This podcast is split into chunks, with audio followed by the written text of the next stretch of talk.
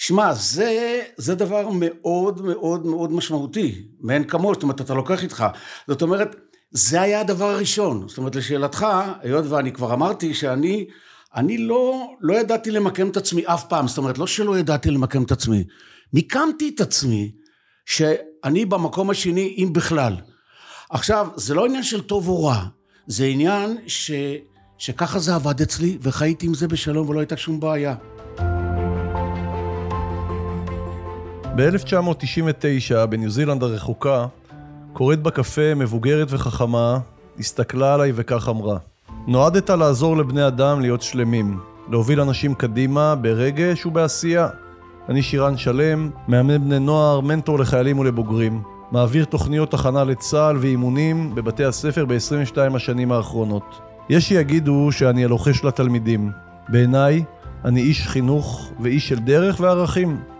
בפרקים הבאים של הפודקאסט שלי אני רוצה לארח אנשים שמביאים ערך ייחודי, אנשים של דרך ושל תוכן, ויחד נוכל לתת עוד ערך למאזינים ולכל קהילת אנשי הדרך. השבוע אה, הקיבוץ שבו גדלתי חוגג מאה, ולקראת יום הולדת המאה חשבתי אולי להגשים חלום. להזמין מישהו שהיה אחד מגיבורי הילדות שלי. היו לי כמה, אחד מהם היה מיכאל גרוס, היה שחיין, מזרח גרמני, שאותו סביר להניח אני לא יכול לראיין, אבל את איתמר, שהיה קפטן נבחרת ישראל בכדורסל, ובעיניי גיבור ילדות, הזמנתי היום לשיחה של אה, שני דורות שגדלו באותו בית, של שני ספורטאים שהלכו עם האמת שלהם ועם הלב שלהם, והיום אני מארח את איתמר מרזל. שלום איתמר. שלום וברכה, שירן. מה שלומך? על הכיפאק, ושמח להיות פה. בוא תספר לי עליך, על הצופים, בכמה משפטים. מי אתה, איפה גדלת, וכמה תחנות בחייך. אה, אני בן יגור, וגאוותי מאוד מאוד גדולה על הנושא הזה של אני איתמר מרזל בן, אה, בן יגור. אה, בקשר לספורט, ואני מיד מגיע לספורט, כבר בהתחלה, אה, לא היו לי חלומות להיות ספורטאי, לא היו לי מחשבות בנושא. אני בסך הכל אה, קראתי על ספורט, ראיתי בטלוויזיה ספורט, אבל לא שייכתי את עצמי בשום, בשום סיטואציה לקטע שאני אלך ב... ומשולי הספורט. זה בכלל לא היה, לא היה הכיוון. אנחנו, ואני כמובן, אה, גרנו, ובית הספר, שני אלו ביחד, שהיו מוקדי חיים מרכזיים, היו ליד מגרשי הספורט, ליד מגרש הכדורסל וליד מגרש הכדורגל. כולנו הלכנו לשם. זה היה מקום בילוי אה, משמעותי. אחרי זה תכף הופיע הסיפור של אה, נבחרת הנערים, אלי גור עשה את נבחרת הנערים, ותכף נבחרת בית ספר, ופתאום אני מרגיש שזה מדבר אליי, שאני אני מרגיש שם טוב. העסק עובד, עובד לי כמו שצריך, והתקדמנו לאט לאט, נבחרות נוער. זה הסתיים באיזשהו מקום שם למעלה, בנבחרת ישראל בכדורסל, עשר שנים, חמש שנים הם, אה, אה, הייתי קפטן. זה אני חושב, זאת אומרת, משהו, משהו יותר, יותר משמעותי. כקיבוצניק, הדברים זרמו כמו שצריך, זאת אומרת, עברתי את כל המסלול הרגיל. פעוטון, גנים, אה, חברת הילדים, חברת הנוער, צבא, זאת אומרת, הדברים פחות או יותר זרמו כמו שצריך. הלכת עם החבר'ה. הלכתי עם החבר'ה, כן. אני הייתי, הסיפור של החבר'ה עבד אצלי לאורך כל הקו שעות נוספות. למה? אני לא יודע לומר למה, כי אולי בעצם, תראה, אני, מהרגע שאני זוכר את עצמי, ישבתי בבית הילדים, כשישבנו על אסירים, ישבנו שבעה, עשרה ילדים. זה לא ישיבה על אסיר בבית פרטי בתל אביב או בחיפה, שאתה יושב על אסיר ואימא לידך. כבר אז הייתי צריך להתחלק, עם, עם להתחשב. זה מהרגע הראשון שאני זוכר את עצמי. ועם זה, זאת אומרת, זה היה הקו המנחה. אבל היום אני מסתכל על, אה, על בני נוער היום, או על הורים היום, מאוד מאוד מכוונים לאינדיבידואל, פחות להתחלק, ואני חושב שאם אני מסתכל לאחור על, אה, על תרבות הספורט, אה, קבוצות קיבוציות היו בענפי ספורט קבוצתיים. זאת אומרת, אני לא יודע אם יש לזה קשר או אין לזה קשר, אבל עצם זה שגדלנו בקיבוץ והיינו צריכים להתחלק בחולצות, בנעליים אצל ציוויה או אצל אה, ג'ניה או דברים כאלה, הדברים האלה בעצם יצרו איזושהי גאוות יחידה. ו- ואני חושב שבדור שלכם, עוד יותר מאשר אה, בדור שלי, הגאוות יחידה הזאת גם הובילה לשירות צבאי ביחד, גם הובילה להישגים בספורט, וגם הובילה להבנה שלבד אני לא יכול. אני מסכים עם, עם הניתוח שלך לכל אורכו. אני חושב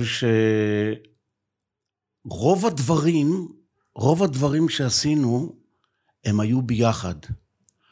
אני חושב, או יותר נכון אני בטוח, שאני, זה לא היה בשליטה שלי. לימים אני מבין את זה. אני מבין שאני, על מי שאני, על העיסוק בעצמי, ויתרתי באופן מוחלט, באופן טוטאלי, זה לא היה קיים. מה שהיה קיים, זה היה מופנה כולו לסיפור הקבוצתי, למה שהזכרת, גאוות היחידה, שאני חושב שבתקופה ההיא, בשנים ההם, זה היה הדבר הכי חשוב בעולם. ואני הייתי שם בין אלו שבתחומים אה, אה, שונים תרמו מעל ומעבר לגאוות היחידה. זה היה, זאת, זאת הייתה, היום אני יודע לומר את זה שזאת הייתה זכות לא נורמלית. אז אני פחות, פחות הבנתי, אבל אני הייתי בתוך הסיפור הזה, זה מה שעניין אותי. אם יגור ניצחה, ואני תרמתי לסיפור הזה, זה היה הדבר הכי גדול שיכול להיות. לא עסקתי שום דבר, אתה יודע, היום אה, אה, ערן זהבי, זאת אומרת, הוא בקטע שאם יהיה לו חדר לחוד, או, לא, אני לא הייתי, זה לא עניין אותי בכלל, הסיפור שלי לא היה קיים. כן, אבל אני חושב, אם אני מסתכל על ההיסטוריה, ואני קורא הרבה, לא רק לקראת הרעיון שלנו, אלא הרבה לפני זה, אני, אני מסתכל על ה-26 למרץ 76, שיגור הגיע עם האוטובוס ליד אליהו ולקחו את גביע המדינה ואחרי זה באתם לחדר אוכל ואנחנו ילדים בני שש באים מגן חצב כדי להסתכל ככה להסתכל למעלה על גיבורי התהילה. אני חושב שאתם הייתם בעצם הקבוצה אה, קבוצת הספורט האחרונה מההתיישבות העובדת או קבוצת הספורט האחרונה האמיתית שעבדו אחד בשביל השני בשביל גאוות היחידה כי לאחר מכן קם הדוב של מכבי ואתה עוד שיחקת ב, בין אם זה בעפולה העמק ב-79 ו-80 היה קרל נברסון ודברים כאלה ו, ופתאום ה, ה, לעבוד בשביל משהו נעלם. ואתה מסתכל על זה היום בפרספקטיבה של זמן היית מנהיג שלא ידע שמייצג אחריו ציבור שלם בין אם זה קיבוץ, כי אני בטוח, ועל זה אתה יכול להגיד לי, וזה מעניין אותי, אם שעמדת באליפות אירופה, בבלגרד או באליפות אירופה, הרגשת ש, שאתה נושא על, על אה, כתפיך חלק מיגור. חד משמעי כן. אני, אני זוכר שהייתי עם נבחרת הסטודנטים במוסקבה, והיה חג המשק. מה זה חג המשק? ביגור קראו לזה נשף השנה, זה, זה נשפים יש רק, ב, רק בהוליווד, ובאמצע נשף השנה, ביד למגינים, שכל הציבור הצליחו לתפוס אותי במוסקבה, שזה היה תחת, זאת אומרת, זה היה ביקור של, של, של קבוצה ישראלית אה, בזמן מסך הברזל. ואני הקטן ממוסקבה מדבר אל כלל הציבור ביגור, ב, ב, ב, ביום הולדת של הקיבוץ. שמע, זה, זה דבר מאוד מאוד מאוד משמעותי, מאין כמוהו, זאת אומרת, אתה לוקח איתך. זאת אומרת, זה היה הדבר הראשון. זאת אומרת, לשאלתך, היות ואני כבר אמרתי שאני, אני לא, לא ידעתי למקם את עצמי אף פעם, זאת אומרת, לא שלא ידעתי למקם את עצמי, מיקמתי את עצמי שאני במקום השני, אם בכלל. עכשיו, זה לא עניין של טוב או רע, זה עניין ש... שככה זה עבד אצלי, וחייתי עם זה בשלום ולא הייתה שום בעיה. אה, הזכרת פה קודם את הקטע שאנחנו עבדנו אה, אה, בקבוצה הקיבוצית, זאת אומרת, עבדנו אחד בשביל השני. זאת אומרת, זה מדויק, אבל כמו שאתה פותח את כף היד ואתה רואה שיש לך חמש אצבעות והן לא כולן שוות, גם בקיבוץ לא היו שווים, וגם בקבוצת הכדורסל לא היו שווים. אבל שם, אם היה מישהו ש... שהוא היה טיפה שונה, נקרא לזה, אז אני למשל, זאת אומרת, אני יכול להעיד על עצמי, זאת אומרת, אני הייתי מוכן לקבל את זה. כי גם הוא היה אז משלנו, והייתה מטרה עוד יותר גדולה. יכול להיות שבמקום אחר, יכול להיות שבקבוצה עירונית כזאת או אחרת, וכל זאת אומרת, הייתי מדלג על העניין הזה. אבל פה, זה היה חשוב לי, והיה מיש, היה מבוגר אחרי שצריך לקחת, מישהו מבוגר שצריך לקחת את האחריות, ואני לקחתי והרגשתי עם זה מצוין. כן, אבל זה גם יכול להיות, כי הערכים שלכם היו דומים, והדבר השני הוא שאת זה שקיבלת לכאורה שונה, ראית אותו אחר כך בחדר אוכל, או בשנה השלישית שנת שירות ביד חנה, או שראית אותו אחר כך בהלוויה של בן מחזור שנהרג במלחמת יום כיפור. ולכן אני חושב שהאחדות שהייתה והמשימה הייתה משימה קיבוצית, משימה קבוצתית, ובניגוד להרבה מאוד ערכים שיש היום, האינדיבידואל לא היה הדבר החשוב. ו- ואתה רואה את זה היום בפרספקטיבה של זמן, שאתה מסתכל היום על הדור הצעיר. גם כשאתה קצת מרוחק ממנו, אתה הרי יכול לזהות שאם אתה מסתכל על כוכבי כדורגל כאלה, הם בעיקר מסתכלים, או כדורסל, הם בעיקר מסתכלים על הרווח האישי שלהם.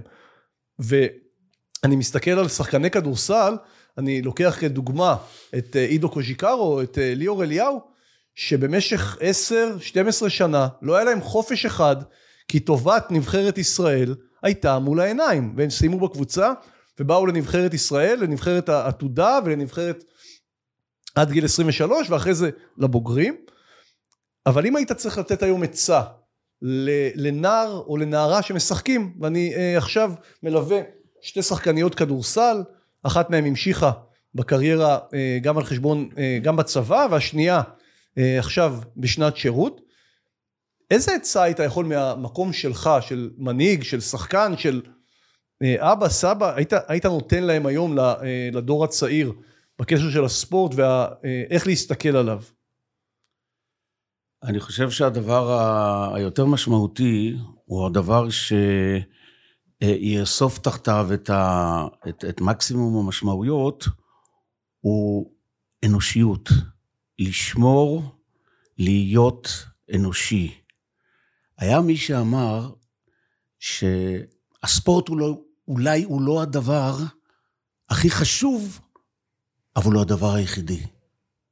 סליחה, התכוונתי לומר, טעיתי, התכוונתי לומר, הניצחון הוא לא הדבר הכי חשוב, אבל הוא הדבר היחידי. ומי ששומע את זה פעם ראשונה, אני חוזר על זה. הניצחון הוא לא הדבר הכי חשוב, אבל הוא הדבר היחידי. זה מוביל לאופציות פחות טובות, פחות נחמדות. זה מוביל למקומות של אין קווים אדומים, אין כיבוד היריב, לא מכבדים את ה, את, גם את, את, חברי, את חברי הקבוצה שלך, זה מוביל למקומות שהם מקומות לא, לא טובים. זה נכון ש, ש, ש, שניצחון זה דבר גדול, אבל אני אומר חד משמעית, זאת אומרת, עוד יותר גדול זה להיות... אה, זה, בן אדם. זה להיות בן אדם, זה להיות, אה, זה, זה, זה, זה להיות אנושי. ואם אתה הולך בדרך הזאת, אתה בכל מקרה תמיד מנצח. אם ניצחת, מהתוצאה מראה שניצחת, אז ניצחת. ואם הפסדת לפי התוצאה, אבל קיימת את ה... את ה בוא נגיד, את מה שאנחנו קוראים, את ה, עמדת בתנאים, בגבולות האנושיים, לטעמי, אתה, אתה, אתה ניצחת, ואתה מבין שבוא נגיד שיש מקום עוד לעבודה נוספת, ועוד עבודה נוספת, והתמדה, ו... שאיפה למצוינות, ואז בהחלט יש מקום שאתה תגיע למקום שאתה רוצה להיות. זה, זה קודם כל כל כך מדויק, הגדרת את זה, ואני לוקח מזה שני דברים. א', את ההתמדה, שתכף אני ארצה לשאול אותך, אבל בעיקר את השאיפה למצוינות. כי אני למשל רואה המון אצל בני נוער היום, שיש הצטיינות. והצטיינות, בתפיסה שלי כמאמן, שעובד עם בני נוער, עם חיילים, עם אנשי חינוך, הצטיינות זה בתחום אחד. אם אתה מצטיין, זה בתחום אחד. אם אתה שואף למצוינות, אז בכל מקרה ניצחת. כי נער או נערה שמתאמנים אצלי, אוקיי? אני אתן לך דוגמה מנער שמתאמן אצלי, מהמקום שצילמתי לך את המגרש כדורסל, שלא רצו אה, לתת לו אה, להגיע למגמת פיזיקה. הילד לומד אומנות ופיזיקה, שזה לא כל כך מסתדר ביחד, אבל הילד אמר, אני רוצה להיות שם. בשביל להיות שם, הוא עשה אחד, הוא אמר, אני אהיה מצטיין. מצטיין מבחינתו זה לא הציון שהוא יקבל בזה, אלא הדרך שהוא עושה. ואז הוא הצליח לשכנע את הרכז או הרכזת שהוא צריך להיות שם. הוא הולך פעמיים בשבוע לשיעור פרטי במרכז למידה, כדי שהוא יוכל להיות מצטיין בתפיסה שלו. הוא לא אה, שואף לציון כזה או אחר, אבל ברמת ההצטיינות זה באורך, לאורך כל הזה. והמון המון פעמים היום, לפי מה שאתה אומר, הניצחון מקדש את הכל. ואם בשביל הניצחון אנחנו אה, דורכים על אנשים בדרך, אז מראש גם אם התוצאה בלוח התוצאות היא ניצחון, בעיניי היא הפסד גדול, ו, אה, וזה מחבר אותי להתנהלות שאני רואה בתקופה האחרונה בספורט. בין אם זה עם אוהדים, בין אם זה עם בעלים, בין אם זה עם שחקנים. שנכון, הוא, עבר, הוא לא עבר על פי החוק, הוא לא עבר עבירה אה, בבית הדין. אבל מבחינה מוסרית זה משהו שלא היה יכול להיות בתקופה של איתמר, של גבי טייכנר, של אה, אה, אור גורן, של אה, בועז ינאי, זה משהו שמבחינה מוסרית לא היה עובר פעם. ואני מאוד מאוד מעניין אותי בתפיסה שלך, בראייה שלך שהיא יותר משלי, האם אתה רואה איזשהו שינוי קו מוסרי בחברה שבא לידי ביטוי בספורט? אני חושב אה, באיזשהו מקום שהמצב הולך, ו... הולך ונהיה הרבה יותר גרוע. אני יכול להעיד על עצמי שהייתי מסתכל אה, על ילד בן שלוש, זאת אומרת, אם אני עשיתי איזשהו מעשה שהוא לא, הוא לא בכיוון הנכון, וילד בן שלוש היה עד לזה, אז הייתי משפיל את העיניים מול ילד בן שלוש. אני הבנתי את זה, ואני לא יכולתי להתנער מזה. אני הלכתי עם זה לאורך כל הדרך. זאת אומרת, זה בדיוק מה שאתה אמרת. אני צריך, תראה, אני צריך לחיות עם עצמי באיזשהו מקום. אני לא יכול, אה, אה, היות ואני לא בן אדם מושלם, אז אני, אני עבדתי שעות נוספות על נושא של האנושיות, אבל קודם כל, ומעניין שבלי שאני הייתי מודע לזה, אבל היו חוקים ולא עברתי עליהם, אבל בשני אחוז שכן עברתי מתוך המאה אחוז, זה הדיר שינה, כשהבנתי את זה, זה הדיר שינה מעיניי. אני אה, לא מוכן ל, ל, היום בשום מקרה, בשום תנאי, לעשות את, ה, ל, לעשות את הדבר הזה. זה, ז, זאת הייתה רוח התקופה גם. זאת אומרת, זה לא היה יכול להיות, כי החברה הזאת שאנחנו, אנחנו באיזשהו מקום היינו חייבים גם דין וחשבון לחברה, ש, והחברה הזאת, אה, אתה יודע, יש, יש קיבוצים של השומר הצעיר שאפילו הם, איך הם צעקו לשופט, ש, שהשופט, השופט שגה. השופט שגה. לא צעקו את כל הקללות, בוא נגיד שאפשר לקלל את ה... ולספר לשופט מי הוא ומה הוא ומי, ו, ו, ומי זאת אימא שלו. זאת אומרת, אנחנו באים ממקום שונה לחלוטין. אני לפחות אה, אה, שלם עם עצמי במאה אחוז, זאת אומרת, אין לי, אין לי שום, שום רגעי חרטה, אני אגיד לך יותר מזה, זאת אומרת, אם אני צריך לחזור, אם אפשר לחזור, לחזור על כל הדרך אה, חזרה. אז הייתי בהגינות שלי אומר שאני לא, לא רוצה שום אה, אה, אה, שיפורים כאלה או אחרים, אני מוכן לחזור על כל הדרך לאורכה. כן, אבל אני, אני זוכר, בזמנו דיברנו על זה, גם קראתי קצת, ונגיד, אני חושב שהיית קשה עם עצמך שהלכת להתאמן עכשיו במגרש, ולא הלכת לחליבה או לגיוס בכותנה, ו- וכן הייתה לך איזשהו סוג, לא איזשהו סוג, פשוט הרגשת אחריות גם כלפי המקום שגדלת בו? זה בדיוק הסיפור, אתה יודע, זה, אה, אה, כשיש עוצמה שמחוברת לאמת, אז העסק עובד. אתה יודע שבמשחק הכדורסל, שאנחנו מנצחים בחצי גמר, אה, ב-77, בעונה 66, 77, כשאנחנו מנצחים את מכבי תל אביב, אני עשיתי משלוח עופות ביגור בשתיים לפנות בוקר. ואחרי זה, הלכתי לנוח, ובערב הלכתי לשחק. שזה דבר, כשאתה חושב עליו, הוא דבר שהוא לא יעשה. אבל היות ולא רציתי לוותר על הסיפור הזה, והיות וזה היה חשוב לי, כי יותר מזה, זאת אומרת, בעצם תת-הכרתי תיעלתי את עצמי שאין שום, שום ברירות או אופציות בחירה אחרות. זה הסיפור, ופה זה, פה אני מרגיש הכי טוב, וכך עשיתי, והיות וזאת הייתה האמת שלי, אז היא בסוף הביאה לתוצאה. ניצחנו את מכבי תל אביב, ואחרי זה אנחנו מנצחים את הפועל תל אביב בגמר. בגמר. זאת אומרת ש... אה, אתה הולך, אתה הולך, אתה זורם עם עצמך, ואתה מסתכל יפה מאוד, אה, זאת אומרת, יש מטרה, ואנחנו, זאת אומרת, לא בקטע הזה, זאת אומרת, ללא קלקולים, זאת אומרת, מתקדמים, הולכים קדימה כמו שצריך. זה מאוד, זה מאוד מרגש, כי גם אני שומע, בין המילים שלך אני שומע, וגם אמרת קודם, על כל הנושא של התמדה. שאני חושב שזה משהו שבחלקו אה, הולך היום לאיבוד, אבל אצלכם ההתמדה הייתה סוג של אה, מוטיבציה פנימית, כי התמדתם כקבוצה, כי אתה ידעת שאם אתה לא מתמיד, אתה בעצם פוגע במישהו אחר. אם אני לא מגיע עכשיו לגיוס, אם זה עופות או אם זה בכותנה, אני פוגע באחרים, בני כיתתי, וגם אחרי זה שהלכתם כ- כקבוצה לשנה שלישית, לשנת שירות ביד חנה, או בבית גוברין, או בלא משנה איפה זה היה, הלכת מתוך ידיעה שאתה חלק מקבוצה. ואתה בא להתמיד, כי אחרת זה יפגע במישהו אחר, היום זה השתנה. תראה, יש, יש נוסחה שאומרת דבר נורא פשוט. כדי להיות במקום הכי טוב, להגיע להישגים הכי גדולים, הנוסחה מדברת על 91 אחוז עבודה ו-9 אחוז טאלנט. יש כאלה ש, שחושבים שהפוך, אם תהיה 91 אחוז טאלנט ו-9 אחוז עבודה, זה יעבוד. לא, זה לא עובד. ברגע שאתה מבין את זה, ברגע שאתה מפנים את זה, אז בר... זה, זה, זה סוג של התמדה. זאת אומרת, העבודה לא נגמרת אף פעם. ואני אתן לך עוד כאילו דוגמה שמשיקה לה, לה, להתמדה. היה תרגיל בכדורסל, בקטע של הכושר, באימון הכדורסל, שנקרא רבע חצי, רבע חצי שלושת רבעי.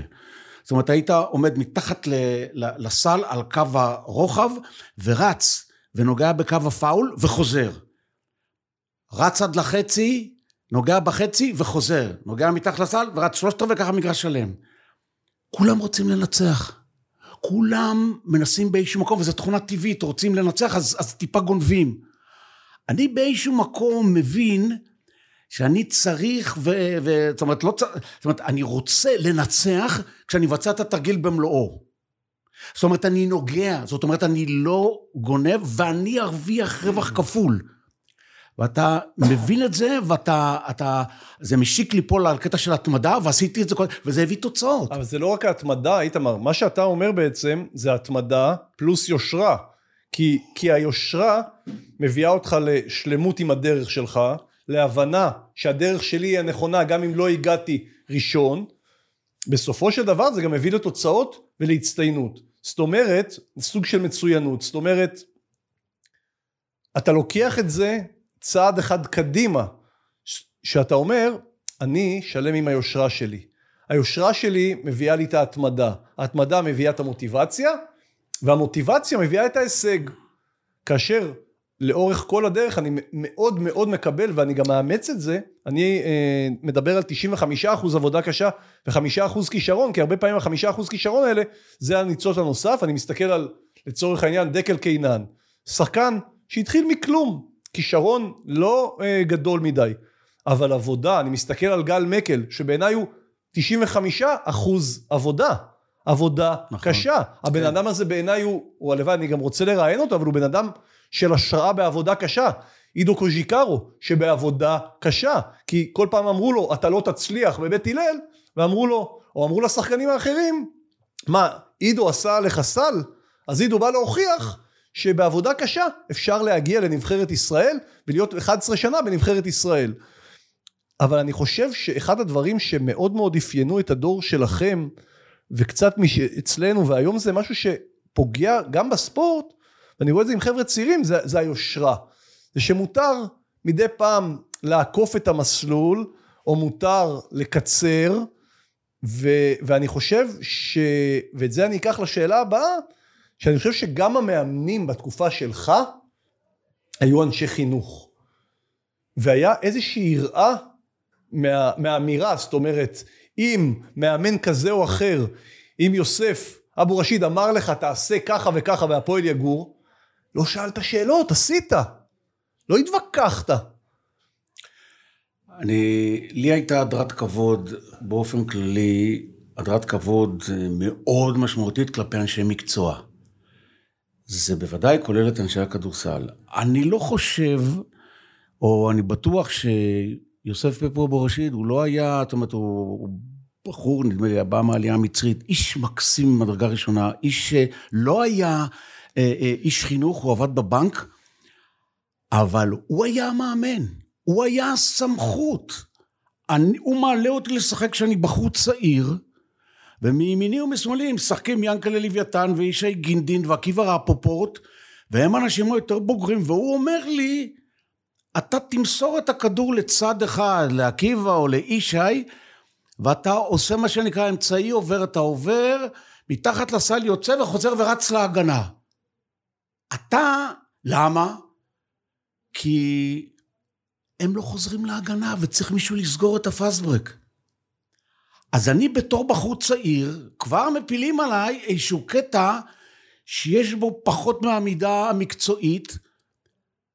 אני מבין את זה, אני לא מתעסק עם זה, אני מבצע את זה, כי באיזשהו מקום יש פה איזה חלק, בוא נגיד, זה חלק שהיה מההוויה שלי, וזאת הייתה התרומה שלי לכל המבנה הזה של, של, של קבוצת הכדורסל, שריכזה כל יום שישי את כל הציבור הזה, ופה אנחנו חוזרים כאילו נוגעים בקטע של ההתחלה, זאת אומרת לגאוות היחידה. אבל זה גם אחריות. בוודאי, אחריות היא דבר, היא דבר שהוא הולך עם נושא ההתמדה, והם שניהם אתם יכולים ל- ל- להתחרות מי יותר, מי יותר חשוב. זאת אומרת, האחריות, זאת הייתה האחריות שלי. אני לא...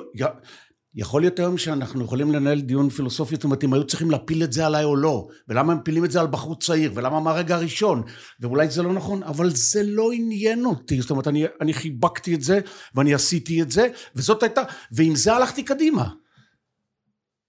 אני גם חושב ש, שלא, השאלה הזאת היא לא במקום, כי אתה בחרת לקחת את האחריות. כן. זאת אומרת, אחריות היא לא דבר גם אם אה, שמעון שלח אה, נתן לך משהו, משימה בנבחרת, אתה בחרת לקחת, כי עובדה שיש שחקנים שלא לקחו אחריות, וגם היום, מסכים, כן. גם היום בתהליכי הורות וגם בתהליכי אימון שאני רואה, אני רואה שמי שלא לוקח אחריות הוא מי שבוחר לא לקחת אחריות.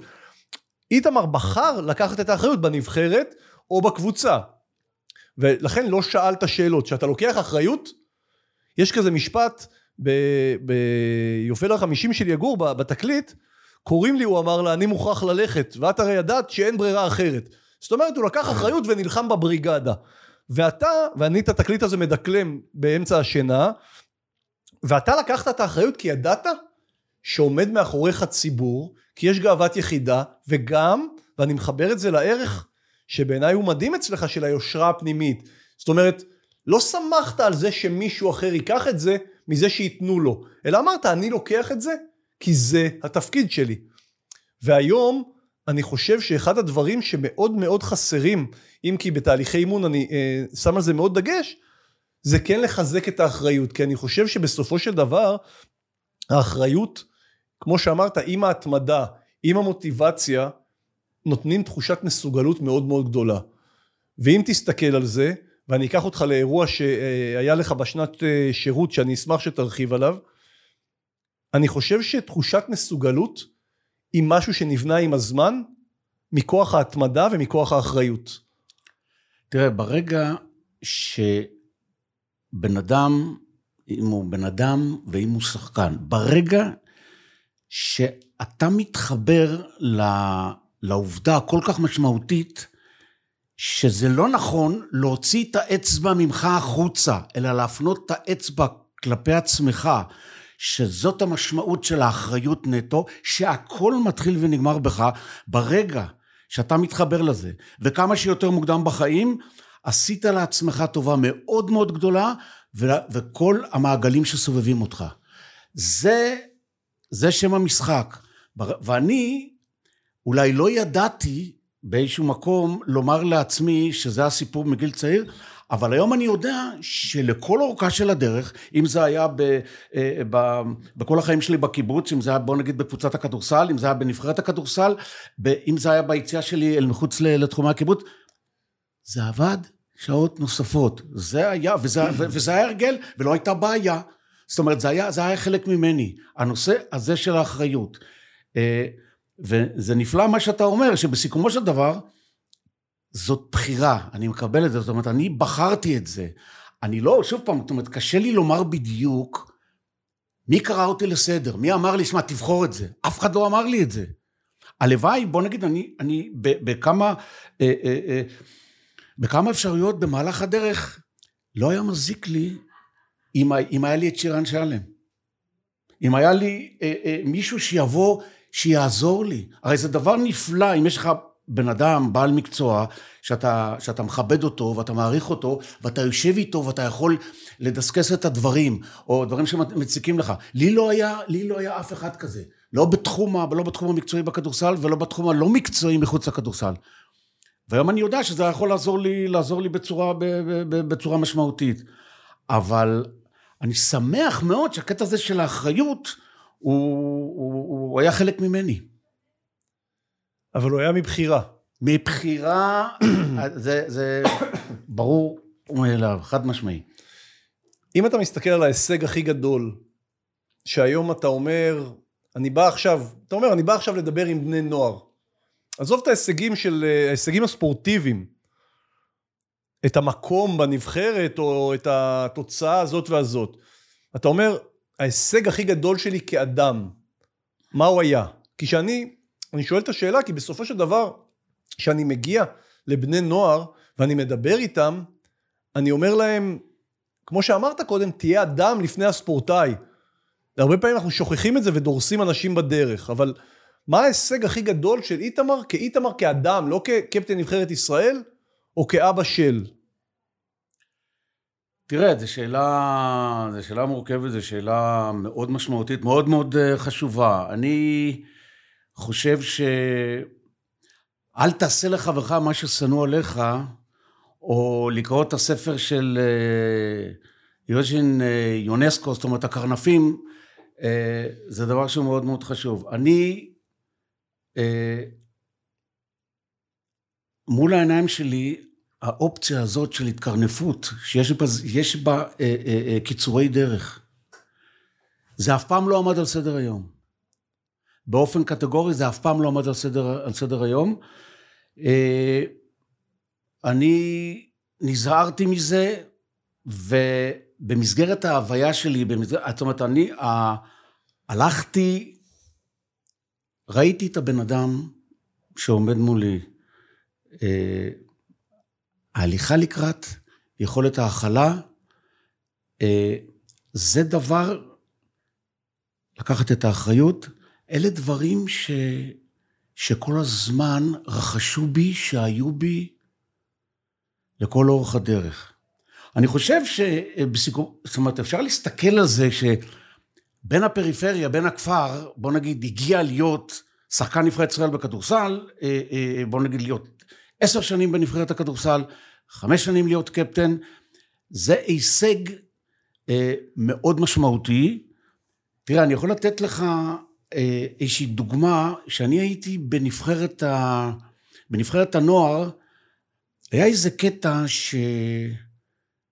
שרלף קליין אמר, אני, מה אני, למה אני צריך לבחור בו? הוא בא ממקום מסוים, הוא בא מקיבוץ, הוא בא מיגור, תסתכל עליו, הוא אמר לעקיבא רפופורט שבמקרה בא ושאל אותו, הוא אמר, הוא, אני עכשיו אתן לו להיות קצת, אם אני אבחור אותו להיות שחקן נבחרת, אבל הוא יתגייס תכף, הוא מתגייס לצה"ל, הוא ילך להיות קרבי. אז זה לא מתאים לי. אבל אני הייתי במקום אחר. עם כל זה שזה, בוא נגיד שזה הישג לא נורמלי, לי היה ברור, א', שאני הולך, ל, הולך ל, ל, לקרבי, זה לא עמד בכלל, בוא נגיד, זה לא עמד ב, ב, ב, בסתירה, אבל אני רוצה שתבין שאני באתי מהפריפריה, והכל תמיד היה, הכל התחיל ונגמר בעיר הגדולה, אז הייתי צריך אה, להביא איתי דברים אחרים שיהיו מספיק משמעותיים, שעל חלק מהם דיברנו עכשיו, שהם לא באו מהצד השני, זאת אומרת, לא, הם, לא נפגשתי איתם, החלק של ה... שם נפגשתי יותר עם הסיפור, עם הסיפור שאני עובד לטובתי, אני עובד למעני, אני... ואני באתי ממקום אחר. אבל אני חושב שבסופו של דבר גם היה איזשהו ערך מוסף שנתן לך את היתרון. כי אני חושב שהרוח הגבית שקיבלת אה, מזה שאתה לא יכול לאכזב עכשיו קהילה שלמה, לא נתנה לך לפשל. מה שלצורך העניין, היית עם שבעה חבר'ה על הסיר ולא ב, עם מישהו בודד.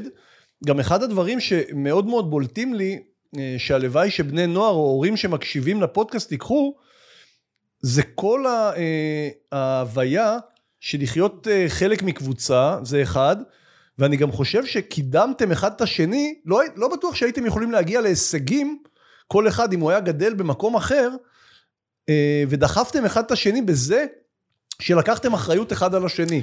זה, זה מאוד מדויק, שוב פעם, אה, אה, איך שאתה מציג את זה. תראה, יש לי גיחה באמצע, זאת אומרת, אני, אח שלי, זיכרונו לברכה, אורי, נסע ללמוד, ב, נסע ללמוד רפואה בבולוניה, וכל בני הכיתה שלו שם בבולוניה, זאת אומרת, הם כולם קיבלו 300 דולר לחודש. זאת אומרת, היה צריך לי, לי, לי הוא היה צריך להיות כמו כולם, הוא היה צריך לקבל 300 דולר בחודש.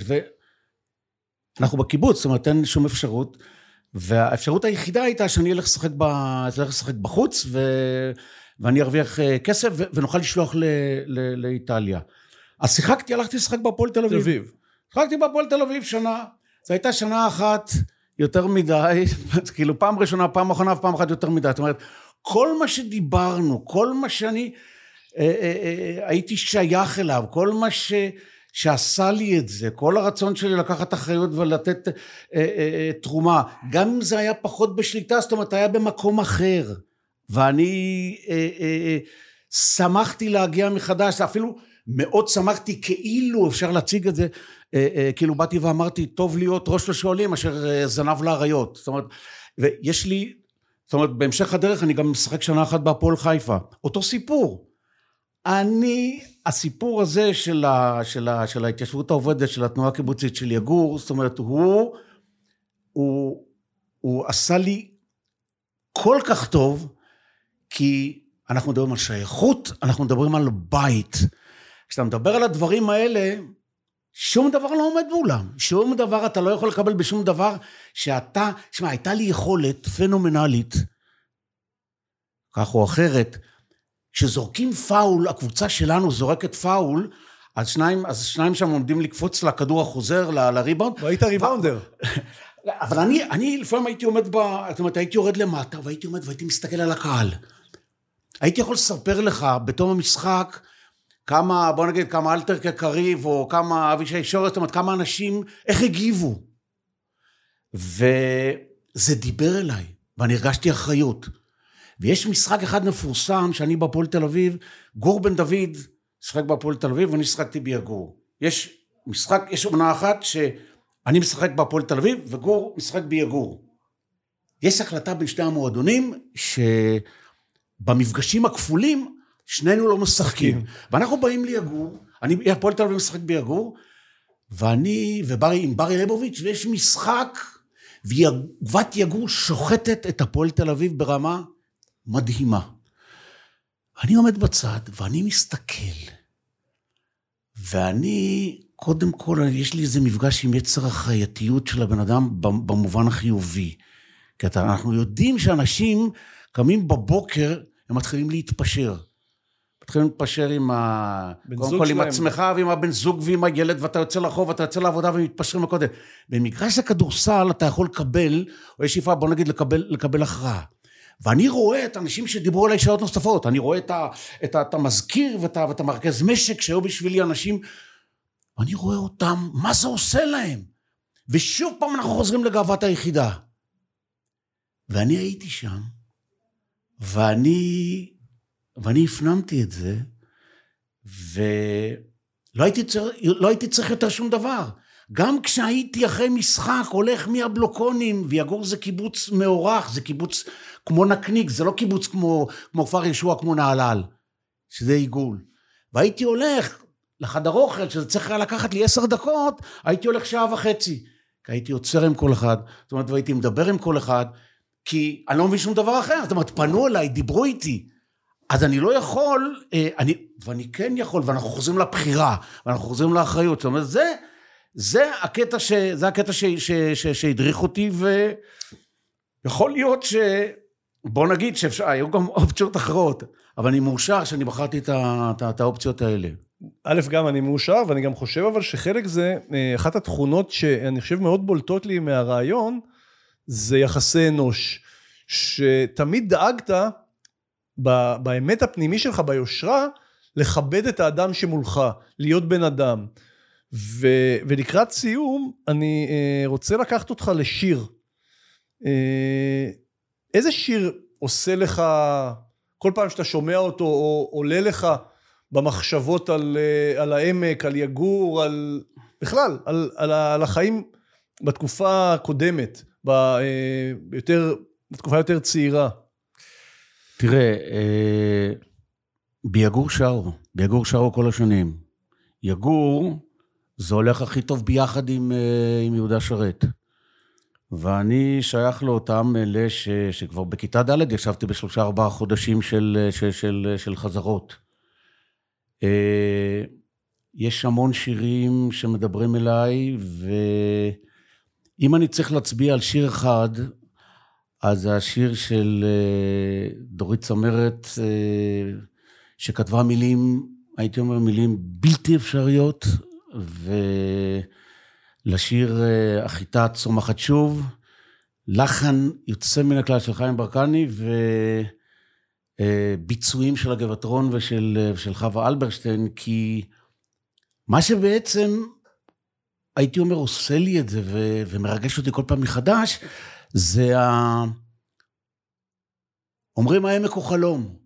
מישהו הפריח את העמק, מישהו בא ל... ל... זאת אומרת, באו לבית אלפא ולניר דוד ולבית השיטה, זאת אומרת, העמק לא נהפך לגן עדן.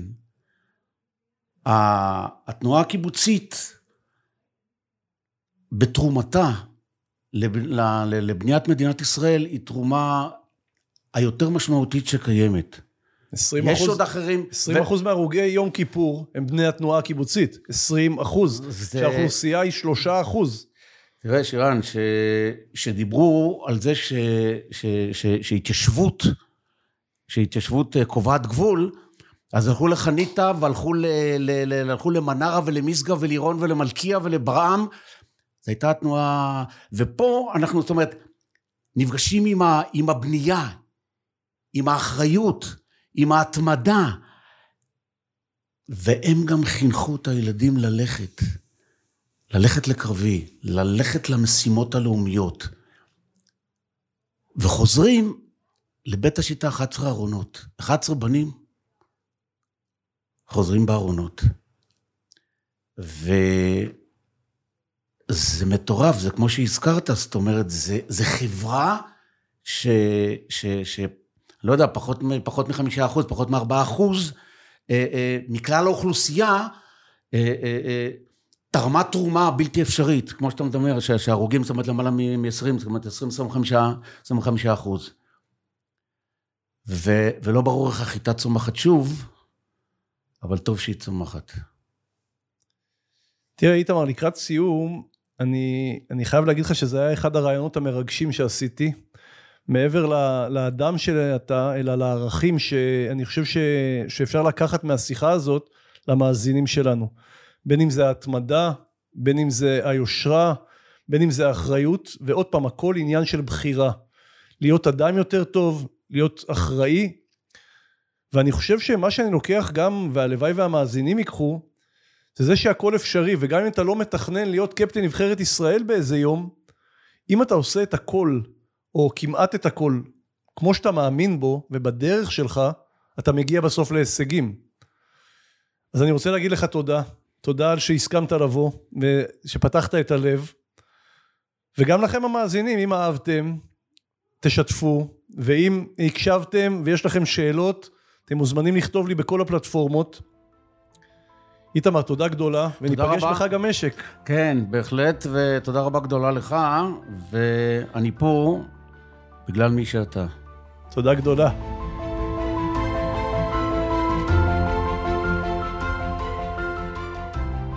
טוב חברים, הגענו לסיומו של עוד פרק בפודקאסט לגדל נסיכים. במידה וקיבלתם ערך מהפרק הזה, עזרו לי להפיץ את הבשורה ושתפו לפחות חבר אחד שיוכל ליהנות מהפרק הזה ומהתוכן שקיבלתם. בכל פרק בסופו אסכם בקצרה את עיקרי הדברים, ולכם רק נותר ליישם או להעמיק בנושא לפי בחירתכם. כי להקשיב לפודקאסט זה נפלא, זה מקדם, אך לקחת ממנו תוכן ולהטמיע בחיי היום-יום, יביא אתכם ואת הקרובים אליכם לתוצאות חדשות ולמקומות נפלאים. אני הייתי שירן שלם, תודה ונתראה בפרק הבא.